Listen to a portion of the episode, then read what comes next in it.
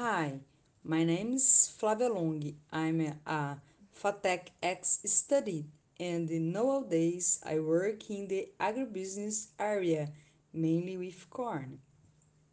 The aim of this podcast is to talk about the reason why the corn price have raised too much and what are the market tendencies for 2021. The USA is the biggest corn producers and exporter in the world. Its harvest from 2020 to 2021 has raised 7% and has shown to be the biggest in the last three years.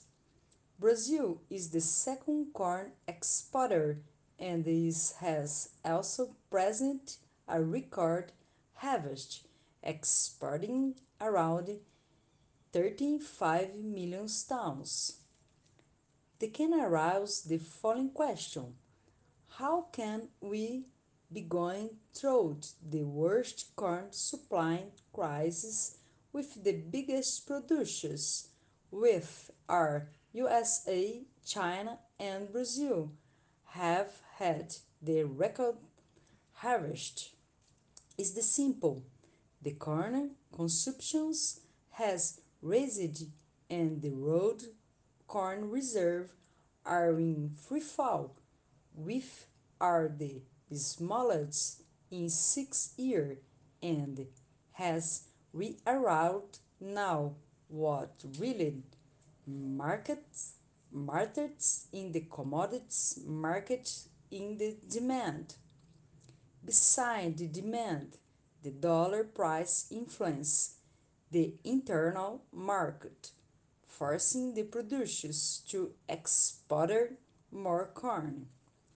In January this year, the USDA, United States Department of Agriculture, has published the corn reserve in US are lower than expected. The harvest of 2020 and 2021.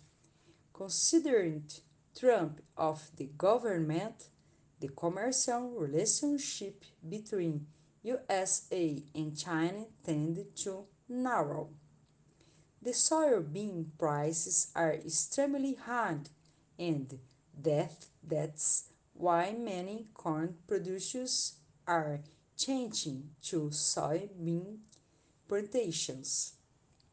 The next harvest, called Little Harvest, is still open.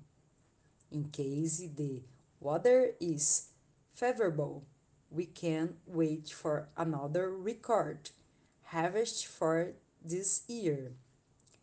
However, even then, the corn supply is the going to be enough for the world and consequently the price tend to rise.